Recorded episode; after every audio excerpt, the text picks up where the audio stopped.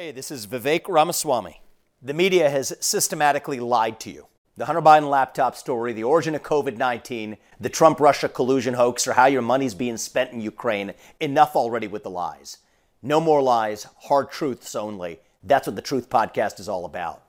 It's not standard conservative talking points. If you want that, go somewhere else. But if you want the hard truth delivered to you in a way that challenges you and will challenge me intellectually, you're not going to find anything like this on the internet. Subscribe to the Truth Podcast today on Apple, Spotify, or wherever you get your podcasts. Good morning. Welcome to the morning motivation. We made it.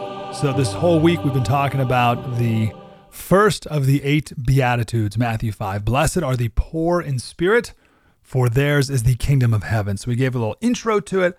Then we talked about what it is not. Then we talked about what it is. Then we talked about uh, some examples of what it looks like. All of that was this week. You can go back and listen to them all. And now, finally, the grand finale. How do I do it? Right? That's me. I don't know if that's you. When I hear something, I'm like, yeah, that's good. What do I got to do? How do I make it happen? I want this thing. I want to be poor in spirit. Well, I want the kingdom of heaven. And it says here, blessed are the poor in spirit, for theirs is the kingdom. So you have to be poor in spirit in order to get the kingdom of heaven.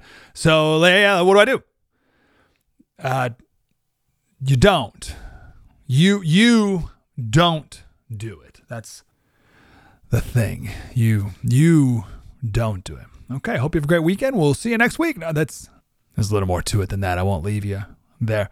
Uh, what I mean is, you can't look within to do it. You can't try really, really hard to do it. The only way to become more poor of spirit is to look to God. And you must read about Him. You have to read about God, you have to read his law and realize how it's impossible for you to measure up. You have to read what he expects from you and then imagine yourself standing before him. How do you want to do this? you have to pray for it. That's why Luke 17, the apostles said to, to the Lord, increase our faith. I'll leave with this. This is Psalm 131. Let me read the whole thing. O Lord, my heart is not lifted up. My eyes are not raised too high. I do not occupy myself with things too great and too marvelous for me, but I have calmed and quieted my soul like a weaned child with its mother.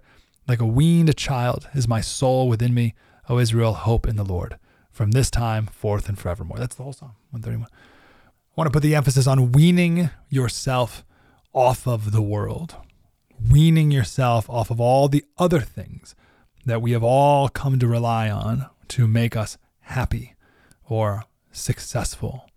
Uh, these these coping mechanisms or defense mechanisms or postures or fronts or whatever you want to call them. We got to wean ourselves off of all of them. And when you get rid of all that, your soul will be calm and quiet, and you will hope only in God. I love this from John MacArthur. He says, The more poor in spirit you are becoming, you'll stop complaining. That's first. You'll see the excellencies in others, and you'll see your own weaknesses. And you will constantly praise God for his grace and his mercy. So, how do you get poor in spirit? You pray for it. You read the Bible you look to God and you contemplate standing before Him. And you will know it's working when the more hopeless you become in yourself and the more you'll you'll want to look to him and the more hopeless you'll feel in yourself then the more you'll need to look to him and the more you, you feel hopeless in yourself the more you will crave reading the bible and getting to know more about god that's when you know it's working.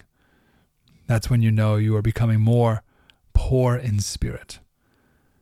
Until you can get to the point truly where you can say, Nothing in my hand I bring, simply to the cross I cling.